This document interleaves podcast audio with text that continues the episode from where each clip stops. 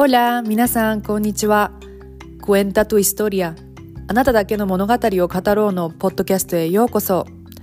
このポッドキャストは、トリリンガルの外資系 CA として世界を飛び回りながら大好きなバルセロナを拠点に暮らす私、カナが日本とは全く違う文化や価値観を持つ人たちから日々学ぶこと、世界中から個性豊かなアーティスト、スピリチュアルな学びが集まるバルセロナでの体験を通して気づくこと、伝えたいことを発信しています。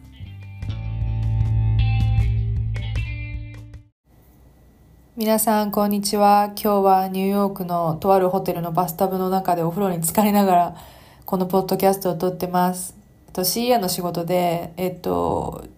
えっと、数日前にニューヨークに来て、今日が3日目なんですね。もう今日の夜、今、夕方、お昼過ぎぐらいなんだけども、この夜にはバルセロナに帰るんですが、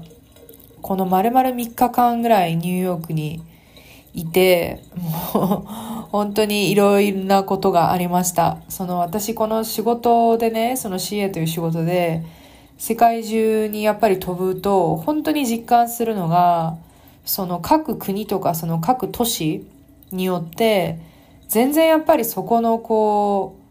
エネルギーが違う。エネルギーも違うし、そのエネルギーが自分にどう作用するかっていうのが全然違うなって思うんですね。その化学反応みたいなもので、そのまあ、いわゆる土地との相性って言ったら分かりやすいと思うんだけども、その土地に、土地がまあなんか例えば一定のね、そのこう、なんか化学薬品だったとしましょうか。例え話でね。で、その土地が一個の化学薬品で、で、自分自身もとある一つのその、理科の実験の化学薬品だとしますよね。で、それがやっぱり混じり合った時にどういう化学反応が起きるか、どういうふうに錬金術というかそのアルケミーが起きるかっていうのは、本当にその、人と土地によって違うし、その、例えば人がどういうフェーズ、どういうエネルギーのフェーズ、どういう人生の、えっと、シーズンを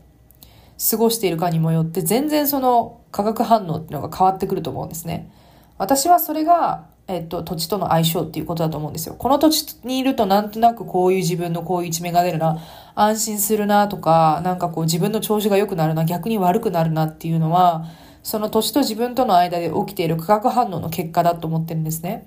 で、やっぱりその国によってはもう、もうもう本当に初めて来た瞬間から、ああ、もう私ここ大好きって、その何もまだ見てないのに分かるとこもあれば、逆に、ちょっとここ合わないなっていうとこもあるし、そう。で、こう、めちゃめちゃ行動的になる街もあれば、逆にもうなんかホテルから全く、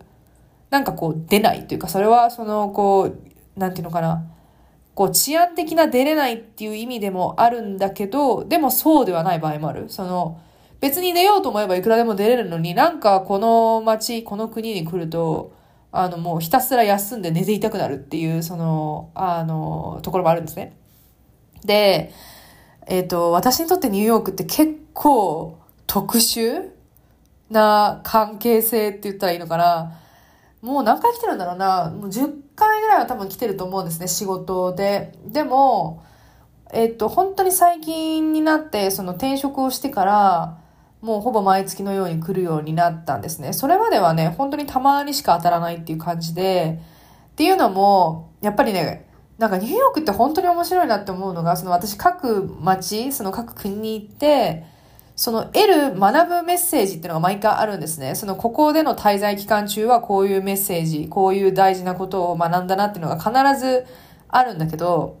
なんかニューヨークってその教え方がめちゃめちゃ独特というか、その、私ニューヨークに来ると必ず一回は、一回はというか、そのメンタルブレイクダウンの時が来るんですね。っていうのはこの街って本当に、強烈その、みんな、ニューヨーク来たことある方はみんな同じようになんかすごいエネルギーだよねとかなんかすごいパワフルだねとかみんな言ったりするけど、本当にもう強烈っていう言葉が、あの、合ってるなって思っていて、そのいろんな人とかいろんな人がめちゃめちゃいるし、いろんなものがうごめいているので、その分その自分の中にある普段は見えない、うまく隠してる部分とか、普段は光が当たらない部分に、光を当てるっていう作用が私はこの街にはあると思ってるんですね。少なくとも私とこの街の間に起こる化学反応っていうのはそういう形なんですね。だから毎回ね、こう、なんていうのかな、最初から最後まで楽しくてハッピーっていうステイはまず一回もきっとなかったですね。最初の方とかはもう来るだけで体調崩してたりとか、やばい、一番最初の時とか本当にもう、なんか、ニューヨークもああ雨ですっごい寒いし、私も風で声、声出なくなって、なんか、なんかもうほんと熱とかあるんじゃないぐらいのレベルの体調の悪さになったこともあるし、なんか、最近はね、だんだん多分慣れてきて、その、本当に、あの、なんて言うんだろうな、こう、体の中に異質なものが入ってくると、例えばそれがウイルスだったりとか、そのなんかアレルギー物質だったりとかすると、人って、わーって反応するじゃないですか。そのこう自分の免疫システムが反応して熱が出たりとか、こうくしゃみが止まらなくなったりするじゃない？なんか私にとってニューヨークって結構そういう感じ、なんか花粉症みたいな感じで、そのだんだん慣らしていかないと、最初はすごいその拒否反応っていうかアレルギー反応みたいな化学反応が起きてたんだけど、それがやっぱりだんだんだんだんこう自分がそのこの街に adapt してきたというか、そのこの街の強烈さに、強烈さをホールドできるぐらいの、その体とエネルギーの間にそのこうスペースができてきたというかね、なんて言ったらいいかちょっとうまく言えないんだけど、こう、そううまくね、ホールドできるようになってきたんですよ。うまくソステネルできるようになってきたんですね、スペイン語で言うと。で、その、その、で、そのニューヨークとの関係性の中で、今回も本当にいろんなことが炙り出されました。で、まあ、毎回ね、良かったなって思うのが、最、その、どんだけもうなんか、闇が炙り出されて、どんだけなんか、その自分の今まで見たくなかった部分とか気づかなかった、なんかこう、トラウマみたいなのがこう、わーって出てきても、最後は本当にすごく美しく綺麗で、あの、素晴らしい形で、自分の学び、自分の栄養に変えてくれるのがこの街なんですね。その具体的エピソードを話してないから何言ってんだってこうあの思われる方もいると思うんだけど、ちょっとね、具体的エピソードを話そうとするとちょっと長くなりすぎるので、ちょっと省略して、でも本当にこの街ってすごいなって思うんですよ。だから私は思うんだけど、こんなにこの街に惹かれてここに住みたいっていう人が、あの、たくさんいるんだと思う。その私のような、私が今話したような言語化の仕方ではなくて、その感じ方の仕方ではなかったとしても、この街に来ることで、今まで自分の、知らなかった自分が、こう、見えてくる。本当にもう自分を一度なんかこう、壊して、それを再構築するようなプロセスに入る。だからそれを、意識的にでも無意識的にでも求めてこの街に来る人って多いんじゃないかなって思うんですね。本当にいろんな側面があるなって、やっぱりその、もうちょっと、ちょこっとしか見てない私だけでも思うし、それがある意味こう、この、ここで住む、ここに住んでる人たちの強さになっている。もう多分ここまでこう、ある意味混沌として、いろんななんかこう、あの、外側でも、その実際の世界、その外側の世界でも自分の内側にね、内側の世界も、こんなにいろんな、こう、揺れっていうか、こう、ムーブメントを起こさせてくるような街に、ただ住むっていうだけで、結構なうん、なんて言うんだろうな。いろんな意味のエネルギー使うなって思うし、だから長年ここに住む、住みたい、住んでいるっていう人たちは、なんかこう、私にとって結構修行みたいな感じ？その修行って言うと辛く厳しいイメージかもしれないけど、まあそういう一面もありつつも、でもものすごく自分を成長させてくれる、あの、ステージみたいな感じで、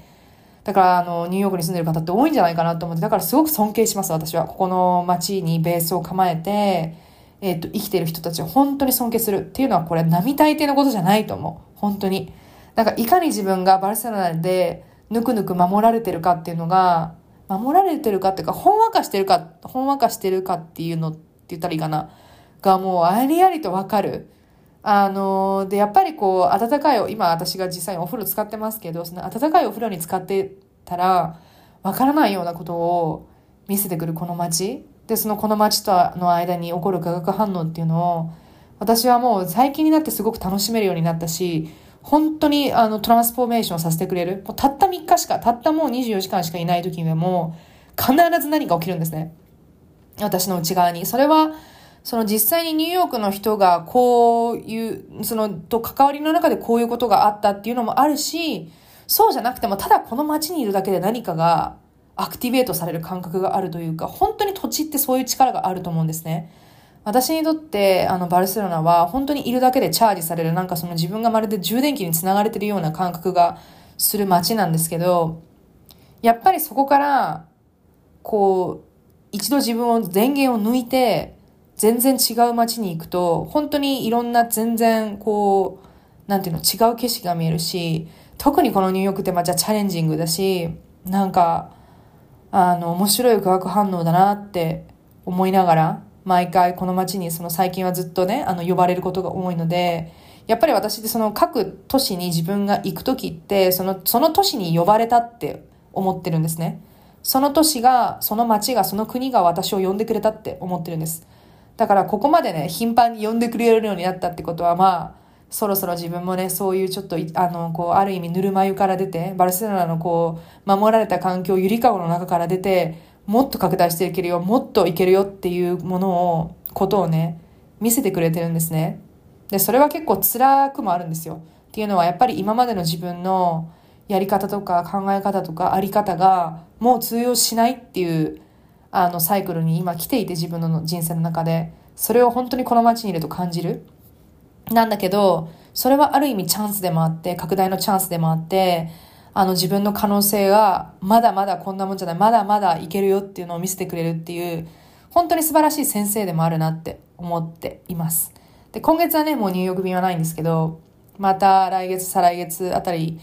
来ることになるんじゃないかなと思っています。そんな感じかな。ちょっと今日はあの話してる内容が具体的っていうよりもちょっとたあの抽象的なね、ことになってしまったかもしれないんですけど、本当にやっぱり、あの、言いたかったのは、各土地、各国には、その、その土地、その国が醸し出す、こう、なんていうのかな、こう発酵して、その発酵ってその発酵食品とかのね、お店とかのなんか発酵しているもの、その街が作り出している何か独特のものっていうのがあって、やっぱりそれと私たちのその持っている、私たちが持っている発酵しているもの、その何かを、エッセンスを掛け合わせることで、やっぱり化学反応っていうのが起きて、それがその土地との相性だったりとか、そのここにいると自分は、あの、こうなるなとか、あ、ここに、こ、この街に住むっていうことを選んでるってことは自分は今こういうステージだなっていうのを見せてくれてることなんだなって思って、ちょっと今日はこのポッドキャストを終えようと思います。皆さんは自分の今お住まいの土地と国との関係性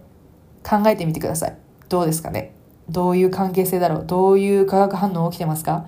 もしかしたら違う国とか違う街にこう呼ばれている感覚がある方それは別に移住とかじゃなくて旅行とかねその長期滞在とかでも何でも留学でもいいんだけど呼ばれてる感覚がある方はきっとその街その国で今自分が得られないようなこう成長だったりとかメッセージだったりとかっていうのをくれる場所なのかもしれませんだからその週末でもね、本当に短い期間でも、なんか呼ばれてるなっていうところがあったら、ぜひ足を運んでみてくれたらいいなって私は思います。